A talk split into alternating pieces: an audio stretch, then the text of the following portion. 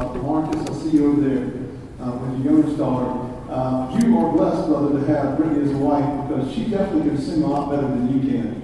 And I just, I just want to encourage you in the Lord who I still call today, right? So, glad that you're here. A lot of people are still traveling, doing all kinds of stuff, and we're grateful for that. But if you have your Bibles, we're going to, or your phone, or whatever you got, iPad, we're going to turn to the Gospel of Luke we're starting this series all the way up uh, to Christmas. So really, you only got three and a half weeks left if you think about it Christmas. Uh, 30 days has November, April, June. Uh, no, 30 days has September, April, June, and November. So you've only got uh, three, 25 days, three and a half weeks left to Christmas. So we want to kind of dive into this and see what God is doing. And one of my favorite movies, I have a lot of favorite movies I just want to tell you about Christmas time. Christmas has inspired a lot. It's um, the Holy Spirit has used Christmas to inspire me personally, and and and even gave me a, a drama one time, and, and did it. It was pretty interesting. I mean, the Lord did it to me actually on the road, driving to seminary. Just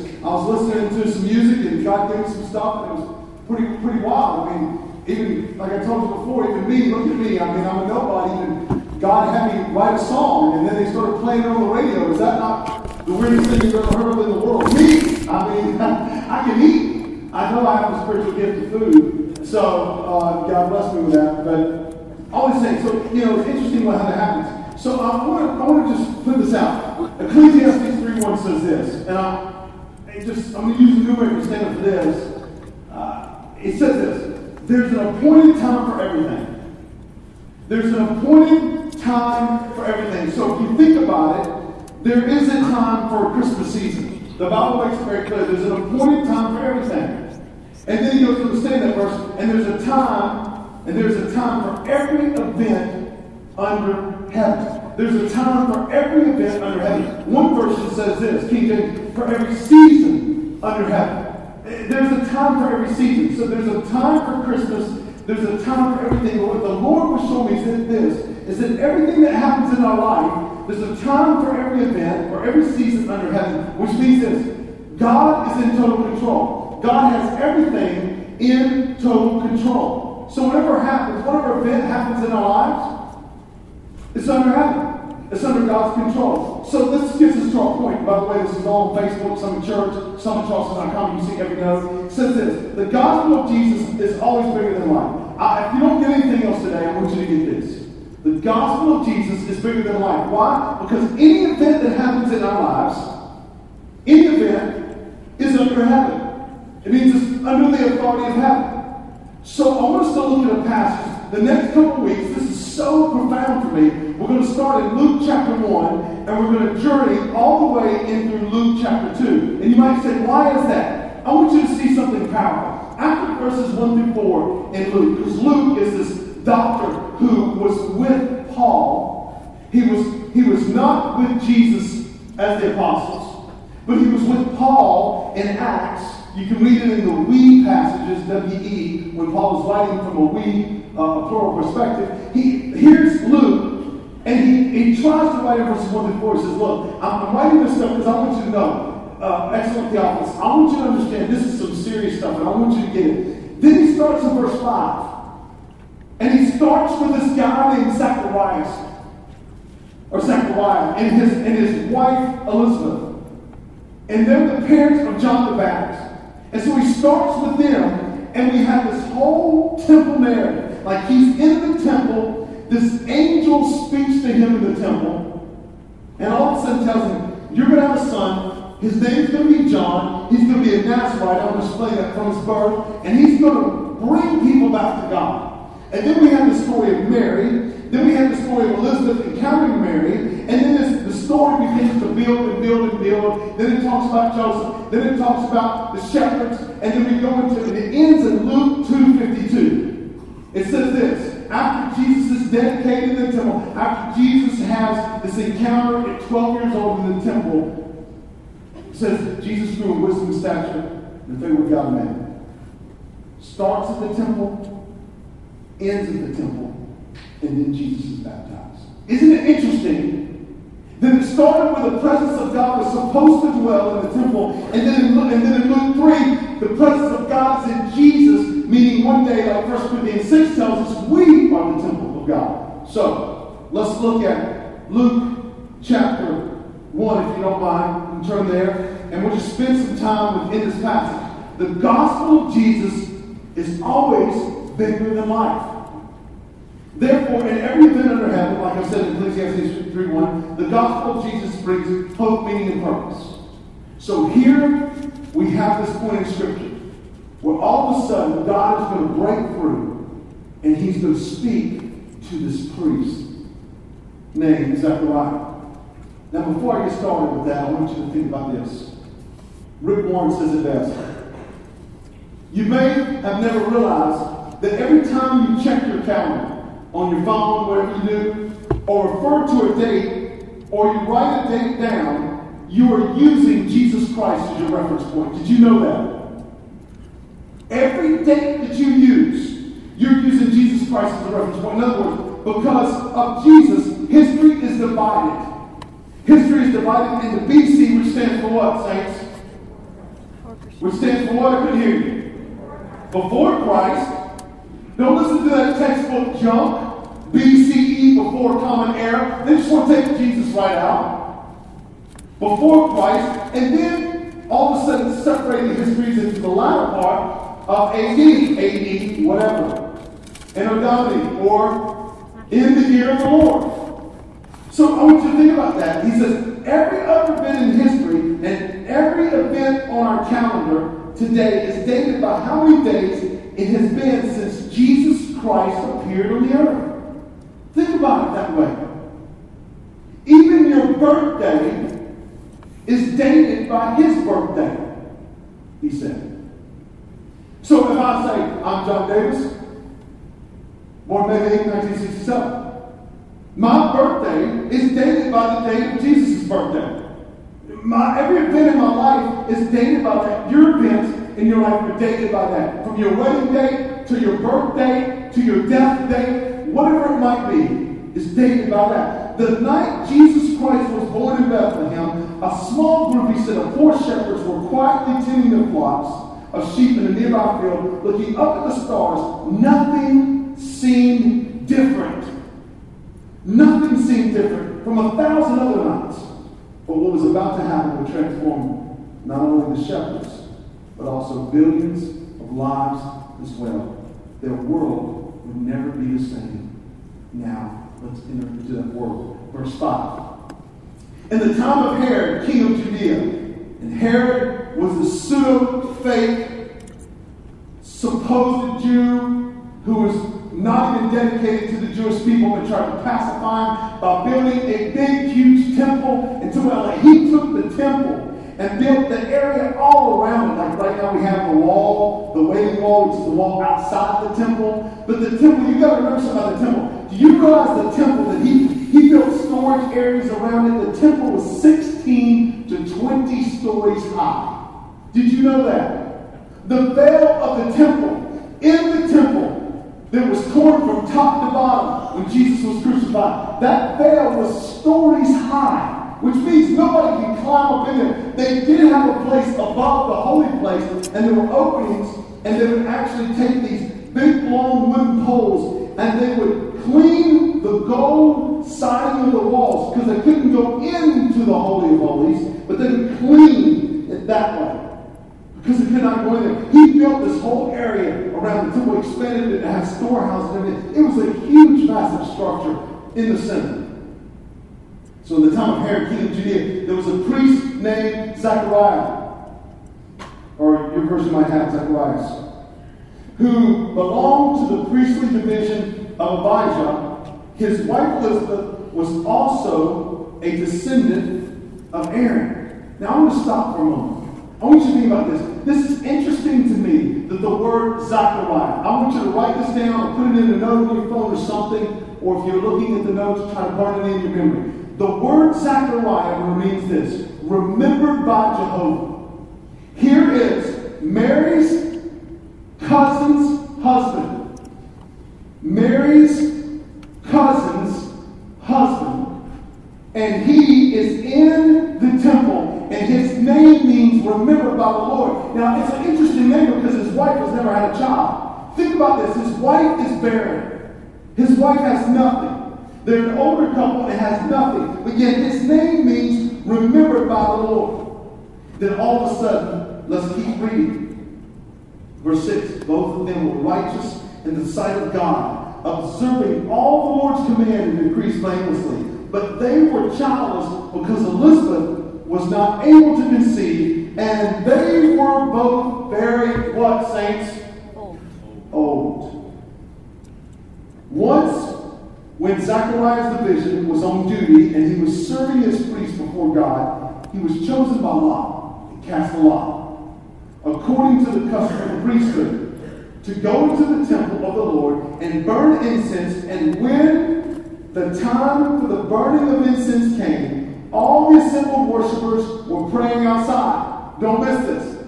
Then the angel of the Lord appeared to him, standing at the right side of the altar of incense. When Zacharias saw him, he was startled and gripped with fear. But the angel said to him, do not be afraid, Zechariah. Your prayer has been heard. Your wife Elizabeth will bear you a son, and you are calling what, saints?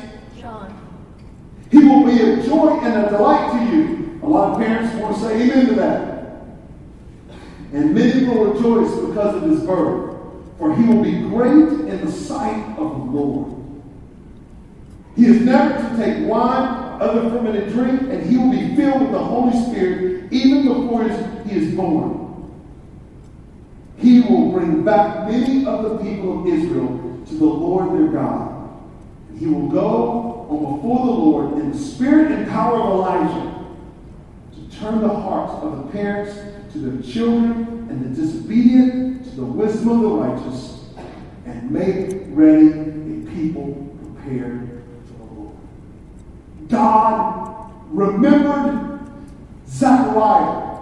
His name meant remembered by Jehovah or remembered by the Lord. And that's what his name means. And here, God remembered. him. Can you imagine? Can you imagine when this is written? This is in Luke chapter 1. This is in the gospel. That Malachi records the ending of like the Old Testament words of God. And so most of the Jews in that area for 400 years did not believe God was even speaking to them for 400 years because there were really no prophets of God. And all of a sudden, God breaks through. Boom!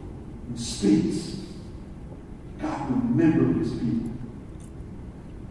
Listen, I've entitled this sermon series, It's a Wonderful Life. Because as believers, it is a wonderful life. Yeah, I know some people are going, John, you don't know my world. You don't know how bad things have happened to me. You, you, don't you understand? Don't you see the news? Don't you see all the bad things are happening? Don't you see the super volcano that's going to happen in Wyoming and, and, and Yellowstone and that whole area? Don't you see Ferguson? And don't you see all the problems we're having with finances and all the division and all of that? But let me just tell you this. As believers, the Bible says, in this world you will have trouble. The Bible says in Romans 8, there will be groanings, there will be birth pain, where the earth is longing to be put back to life. But for us, because we have been put back to life, it is a wonderful life. Because God remembers us. God remembers you. He remembers me in the midst of our pain, in the midst of our suffering. God remembers us. For 400 years there have been silence, and all of a sudden, God breaks through and speaks to his people. He speaks to the priest right there. Don't miss that. See, when we believe God remembers us, it is a wonderful life. Regardless of what happens, it is a wonderful life because we will trust Him with faithfulness and consistency. Go back to verses 6 and 7 in Luke chapter 1. Both of them, meaning Zachariah and Elizabeth, both of them were righteous in the sight of God, observing all the Lord's command and decrees blamelessly. But they were childless because Elizabeth was not able to conceive, and they were both very old. Now, don't miss that because here's what he's saying. These two people were blameless in the sight of God because they put their faith in the power of God, they put their faith in the God of the power, and all of a sudden they trusted God even when their circumstances said don't trust Him. Isn't that good news? Now, I good news that God is still going to do something when you and I don't even expect it. God has not forgotten you. I want you to walk out of here today and remember something. God has not forgotten you. He is not a man. He doesn't lose sleep. He doesn't slumber. He is not forgetting anybody. He is brilliant and better than that. He has not forgotten you. He has not forgotten you. Though you might have a family that's jacked up, God has not forgotten you. Though you might have circumstances of friends that are messed up, God has not. Though you might be single, God has not forgotten you. Though you might be going through something really bad, God has not forgotten you. Though you might be questioning, what should I do from here on out? God has not forgotten you. And I want to tell you something. It doesn't matter if people remember you as long as God remembers you. Because at Judgment Day, it's not going to be what my wife says about me, and it's not going to be what my parents say about me, and it's not going to be what my family or even you say about me, but what Jesus Christ says to me. That's what's going to remember. That's what's going to matter. Does he remember me? See, when you trust God, it brings favor. They were trusting him. And that's why it says in verse 6, both of them were righteous in the sight of God. May that be our goal. It is a wonderful life because God, you know because of Jesus that we're righteous? Do you realize that? You're of God. You go to John, you don't know my sins. You don't know how, you don't know what I've. Listen, if I can get us to, I can't only the Spirit. If we can get to the point where we go, we are right with God Almighty, it would change how we live. There's no fear of failure. Then I was once little. See, y'all don't understand what I'm saying. Y'all, y'all with me today, or y'all still stuck in tryptophan land? Because when you eat turkey, you mix that with carbs, right? Nurse, I mean, you, you're out. I mean, you understand? When I grew up, my parents made me up. Made me up. I'm sorry, Mom, you must speak up. Can you turn this thing on? Yeah. Mom, don't be judging me. I ain't gonna bust out no. Okay, I ain't gonna do that. So, but. Are you embarrassed by me now? Don't be embarrassed. All right, here we go. So, like when I was little, you know, you, your parents, you know, my parents like made me go to um, piano lessons with a lady, you know I? Like this, you know what I'm saying? We had different piano lessons. And we learned different chords, right? Just boring stuff, right? I mean, just boring, right? And she would, she would yell at me, like, get your hands like this. Man, look at you. If Methuselah was alive, you'd older than him. look at you. I am eight years old. I don't care about my hands. I want to play football. My mama is making me do this. Do you understand why I'm here? Well, you're going to get your hands right. You're, going to and you're not going to play. And I used to get so mad my. I was like, Mom, come on, I don't know. I don't to mess with stuff like this. I don't want to mess with stuff like I want to, I want to play. Then he's like, no, so then we have recitals. So y'all know I'm talking about recitals. What, you know, we have to get, some of y'all like, hearts up. So we sit there and silent, and I'll be looking for people. I'll be all nervous. Be like, okay.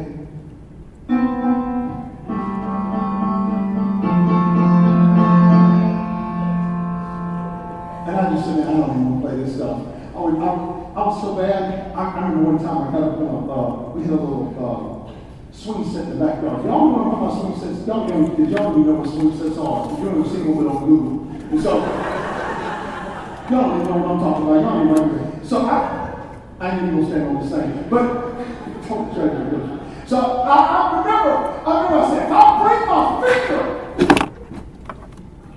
go right. If I break my finger, I won't have to play. Don't, don't look at me like I'm weird.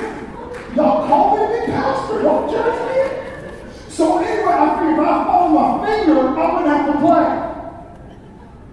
That's how bad I didn't want to play. And so I would try to, to hurt my finger, but I was gutless. You know, I said, okay, I'm going to land on it. I'm going to land on this time. I'm going to jump off and like boom. And I ran to roll over and so I was gutless because I didn't want to hurt anyone. I didn't want pain. I just wanted to break.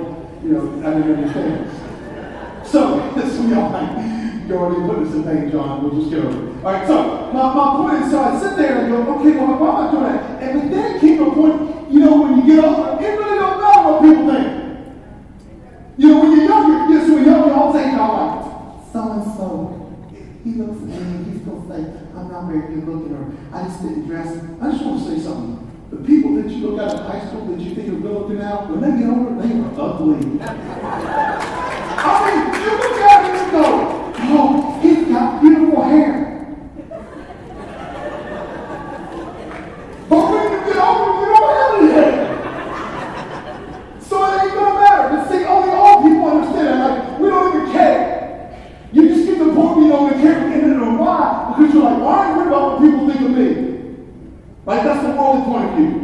But here's what happens when you when you when you just love Jesus, all that matters is what he thinks of us. So I remember, so sometimes I, I've actually been thankful that my parents put me in, in piano lessons. And so I would sit there and play songs the Lord. My kids, my kids will hear me singing, they'll sit, tell me you don't sing, but I'll say I'm not trying to please you, so it doesn't matter. And so there was a song that, that meant a lot to me. And, it, you know, there was a there was a, a verse, the last verse, and it was saying, "And when I come to die." So we all know what I'm talking about.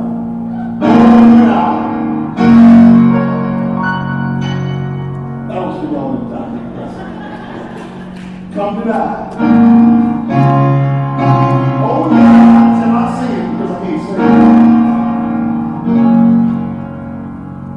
Just Jesus.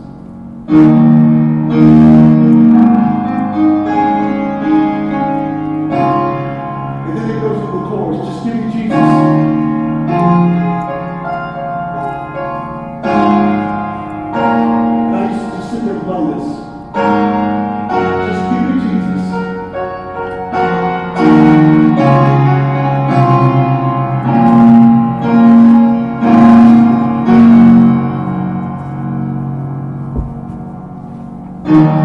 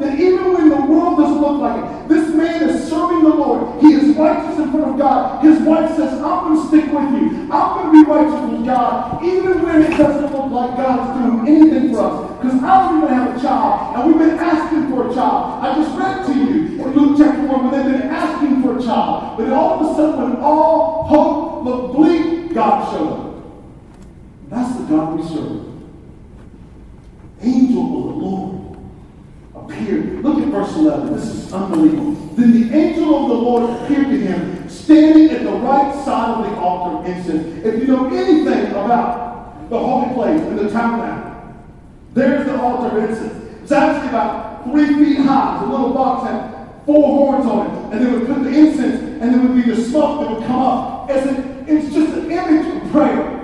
In, in Judaism, there's images for everything. In other words, over here is the menorah. The menorah is, is a lamp. And it had seven little almonds laid above this with the lights. And over here was a table with the 12 loaves of the bread of presence. That's it. That's all that was in the holy place. And here he is praying. Here's the veil. Behind the veil is the ark. And he's praying at the time of prayer. He's doing what God called him to do. He's put his hands to the plow and he to look back. He's doing what God called him to do. And all of a sudden, it says to the right side of the altar. right there, and an angel appeared to him. You know what the Lord showed me? God is real close. Closer than you think. The Lord remembers you. He is, it is a wonderful life. God has broken through and did something for us that we can't do. God has made us righteous, so we don't have to worry about what other people think. We just worry about what Jesus thinks. And if God is for you, can be against you? So we walk in that and we serve the Lord in that. And you might say, John, sometimes I feel like what I'm doing is meaningless. Here's what's going to happen when you understand with the Lord that what you do is not meaningless when God says, Well done. It's not about what the world sees, it's about what we see. An angel of the Lord appeared to him at the right side of the incense altar. It wasn't about the menorah. It wasn't about the light in the room. It wasn't about the bread in the room. It was about when he was in prayer, God showed up. Because we're not speaking to a deaf God. It is a wonderful life. See, God remembers Genesis 8 1. Noah was inside the ark. It says this, no, it says in Genesis 8 1. But God, what's the next word, saints? Ah, I didn't even, come on, we're in summer. Remember Noah. But God remembered Noah. Let's look at Genesis 30, 22.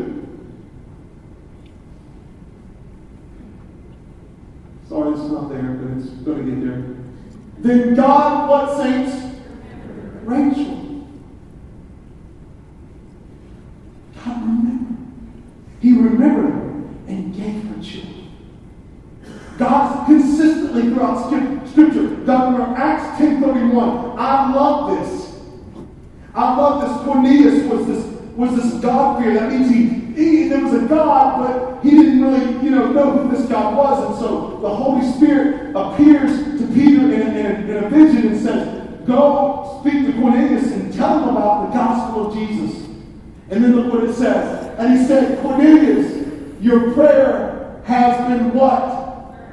And your alms have been what, saints? Remember.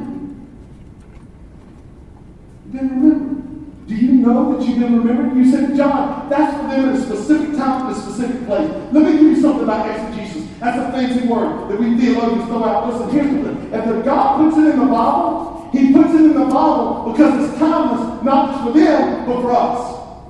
If it was just for them, guess what would happen? It would not be written in the Bible to be remembered thousands of years later.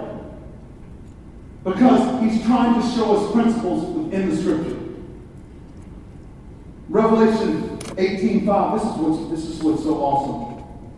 Revelation 18.5 says this.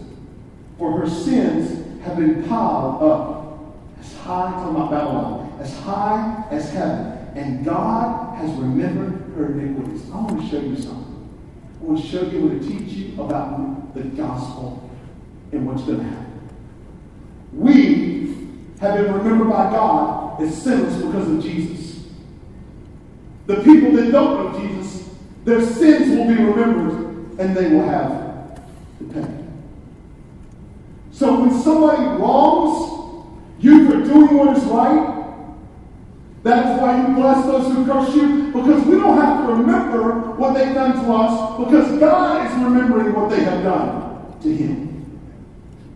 And if you take a swing at the bride, you take a swing at the groom. God is remembering. So at this Acts 10.31, when he says he remembered Cornelius, I, I, I, remember looking this up. I said, God, what is the intent behind this? I want you to know what it, it, means a prolonged remembrance. That's literally what it means. It means that God says, when he says God remembered Cornelius and what he had done, he remembers that. It's like stuck in his mind. He remembers. It sticks out. He can't get over it. It's sticking out in God's mind. And that's what he's thinking about us He's thinking that about us. The gospel of Jesus is always bigger than life because God remembers us. Point number one. Point number two. Let's move through this. The gospel of Jesus is always bigger than life because of God's timing. The gospel of Jesus is always bigger than life because of God's timing. Point number one, the gospel of Jesus is bigger than life because he remembers us. The gospel of Jesus is bigger than life. Point number two, because of God's timing. Look at verses 8 through 10. Once when Zechariah's division was on duty and he was serving as priest before God, he was chosen by lot. According to the custom of the priesthood, to go into the temple of the Lord and burn incense. And when the time of the burning of incense came, all the assembled worshippers were praying outside. Notice God's timing. When it was the time for corporate prayer, God did something. Did you notice that? All the worshipers were outside. Probably the priests were on the steps of the temple, showing up because they would do this as their custom. They might have been singing the Hallel passages. Hallel means praise. Psalm 113 through 118. Or some scholars think it might have gone back to Psalm 111 through 118. And so they're singing these psalms to the Lord as corporate worship was gathered for prayer. And here is the priest inside, the very man chosen by God to be very closest to God, gets a word from God when everybody thought God was dead. God's timing. And notice that his timing was not just for him. It means when God speaks to us, it's not just for us. Look at verses 11 and following. Then the angel of the Lord appeared to him, standing at the right side of the altar, and says, When Zechariah saw him, he was startled and was gripped with fear. But the angel said to him, Do not be afraid, Zechariah, your prayer has been heard. Your wife Elizabeth will bear you a son, and you are to call him John. And look what he said. You're not just getting a word for you. Whenever God gives you a word for you, it's really a word for everybody around you. So he, here's the angel right here. Here's the altar. Here's the angel, and he says, Look, Zechariah, you are going to have a son, but your son is not for you because you've been righteous, but your son is going to bring many people back to Jesus. What he says. Verse 14, he will be a joy and a delight to you, and many will rejoice because of his birth, for he will be great in the sight of the Lord. Verse 16, he will bring back many of the people of Israel to the Lord God.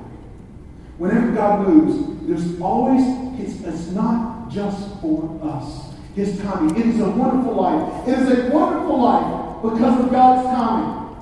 God will show up, and when He shows up, it's for something greater than us. And God's timing will always bring a sign. Look at verse 15. For he will be great in the sight of the Lord. He is never to take wine or other fermented drink. This is a Nazarite vow. Samson. And he will be filled with the Holy Spirit even before he's born. Now, don't get all cray cray theologically on me. What he's saying is, remember, Jesus was the Word of God. And the Word of God, the very Word of God, became flesh. The Holy Spirit and, and Jesus the very two of the three of the Trinity were together. But in the womb, the Holy Spirit, as we're going to read later on in Luke chapter 1, the Holy Spirit is going to come upon Elizabeth and John the Baptist. So even in the womb, but notice with Jesus, the Holy Spirit came upon Mary. Very interesting. But he's going to be something powerful. It's always the sign. So the sign is this. You get to see that, that, that he is going to take this Nazarite vow. The Nazarite vow, I, I, I, was studying a little bit about that, was, was an external sign of what was going on the inside. And it's a vow of separation. So he says this. Look what he has to do. He says, He is never to take wine or other fermented drink, for he will be filled with the Holy Spirit even before he is born. Let me just share with you a little bit about what this says in Matthew It was a separation from the world and devotedness really to God. Those who separate themselves to God must not gratify uh, the desires of the body. And so that's why he said, you know, there's, you can't have any wine, you can't anything. Anything that would gratify the body, anything that would gratify the body, you're not going to do that because you're going to gratify the, the Lord God. So he would let his hair grow. He said they must not drink wine or strong drink or eat grapes. That's part of the Nazarite vow. Those who separate themselves from God must not gratify the desires of the body, but keep it under the body. Let all Christians be very moderate in the use, he says, of wine, strong, all this stuff. Because it's easy to pray for sake. He says the Nazarites were to eat nothing that came of the vine. This may teach the utmost care to avoid sin, and that all borders upon it. And then that's what leads us to temptation. So he said, hey, separate from that. Then he said, you know, a Nazarite vow, the Nazarites wouldn't cut their hair. Remember Samson? Same thing. They don't cut their hairs, they don't shave their beards.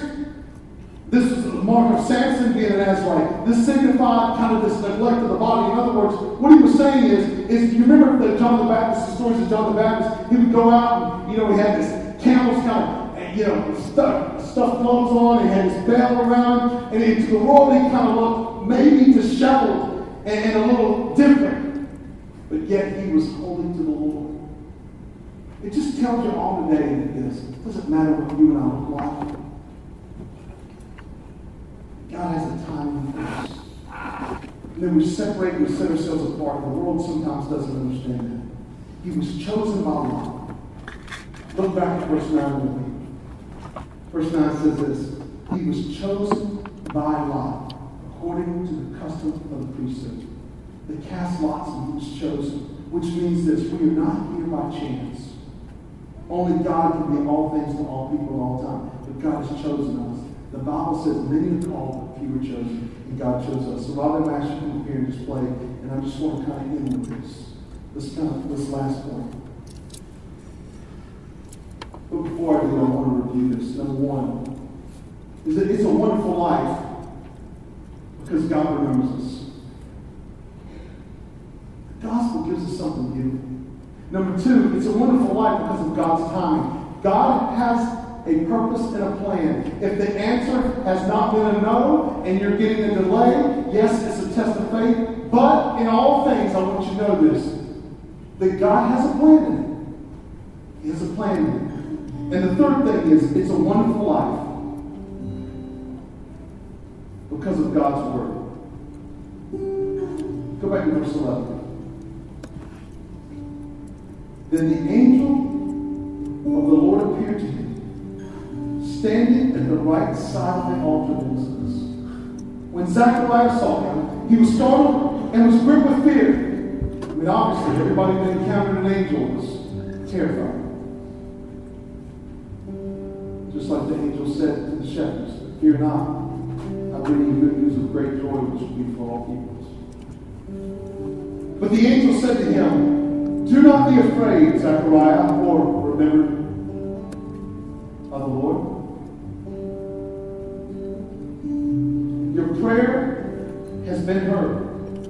Your wife Elizabeth will bear you a son, and you are to call him John. It's a wonderful life because of God's word. God has spoken to us. And what's interesting is this, is I want to just kind of narrow it just a little bit more. God's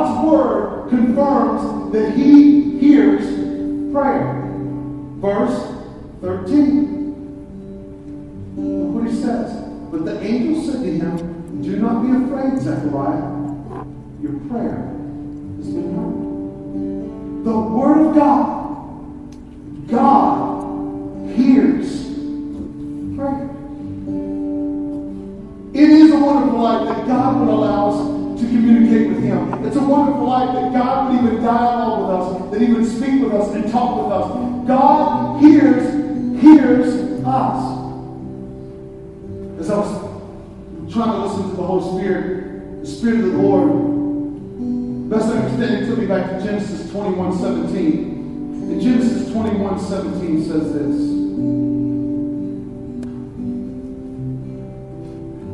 Context is this. Abraham, his wife's maidservant, Hagar, had given him a son named Ishmael. Sarah was so jealous about it, she said, You got to kick him out. So Abraham, with a broken heart, kicks him out. So they give her some food and some wineskin and full of wine. Water send him off. Send her off. And they go out there in the desert, basically there's nothing left. And she says, Look, there's nothing left. The little boy's starting to cry. So she sets him down under a tree and she goes about a bow shot, the Bible says, a, a, a bow shot away and sits and says, I can't even bear to hear him cry till his death. Oh, it's so good. Look at verse 17. Genesis chapter 21, verse 17. God heard the boy crying. God heard the boy crying. Here's what I want to say about this. Sometimes prayers aren't words. Okay, that, was pretty good. Go over here. Sometimes prayers aren't words, are they? Sometimes all you can just, sometimes you can't even say anything. Sometimes, I, I mean, think about prayer. Think about when God gave her Samuel. When she was just moving her lips. And Eli, the priest, looks at her and says, What are you drunk? Like, what are you, what are you doing to keep coming here drunk like this? She's kind of like drunk, and my heart's broken. Sometimes when you're with the Lord, sometimes you're speaking to God, sometimes you can't even, you don't even know what to pray. But the fact that your heart is driven to Him, God will speak. God heard the boy crying. The angel of God called Hagar from heaven and said to her, What is the matter, Hagar? Do not be afraid. God has heard the boy crying as he lies there. Lift the boy up. Take him by the hand, for I will make him into a great nation. Then God opened her eyes, and she saw a well of water. God opened her eyes, and she saw a well of water. Let me just say that one more time. God opened her eyes and she saw a well of water. You know what prayer does? When prayer, a wonderful life God speaks by His Word. When He speaks by His Word, He opens our eyes. He opens our eyes to see the very things that He has for us. And so here's what most churches will get together and they say, we need more time for corporate prayer. And so I, I, I praise you, I, I know we have corporate prayer. You might be saying, how do we have corporate prayer? Because I believe when we come down and we spend time in front of the Lord, that in this corporate prayer, where we're praying over one another, seeking God for one another, beginning to call out in our brokenness, whatever it might be for one another, because we're asking God, one, to hear our prayer and to open our eyes. Maybe you have a decision you need to make, and God needs to open your eyes. Maybe you need to uh, know what to do next. God will open your eyes. Maybe you're praying for somebody else, an opportunity to minister to them or lead them to the Lord. God will open your eyes. Whatever it might be, my prayer today is that God will open your eyes. And remember, just because you don't see doesn't mean God doesn't see. Because He is the God who sees. Elohim. He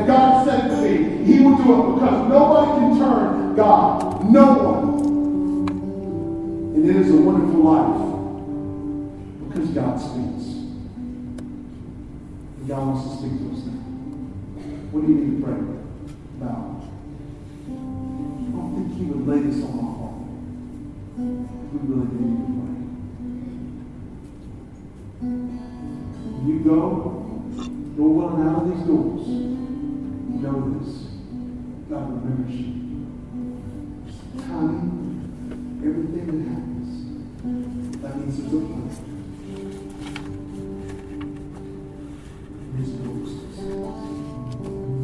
Father, that is my prayer today. Lord, if there's people that just want to pray to you in a corporate setting, here it is. They can just come and be able to pray. I know there's all this crazy stuff up here, instruments and all, but God, we can come and we can kneel because you asked us. You are God who sees, you are God who remembers, and you are God who speaks.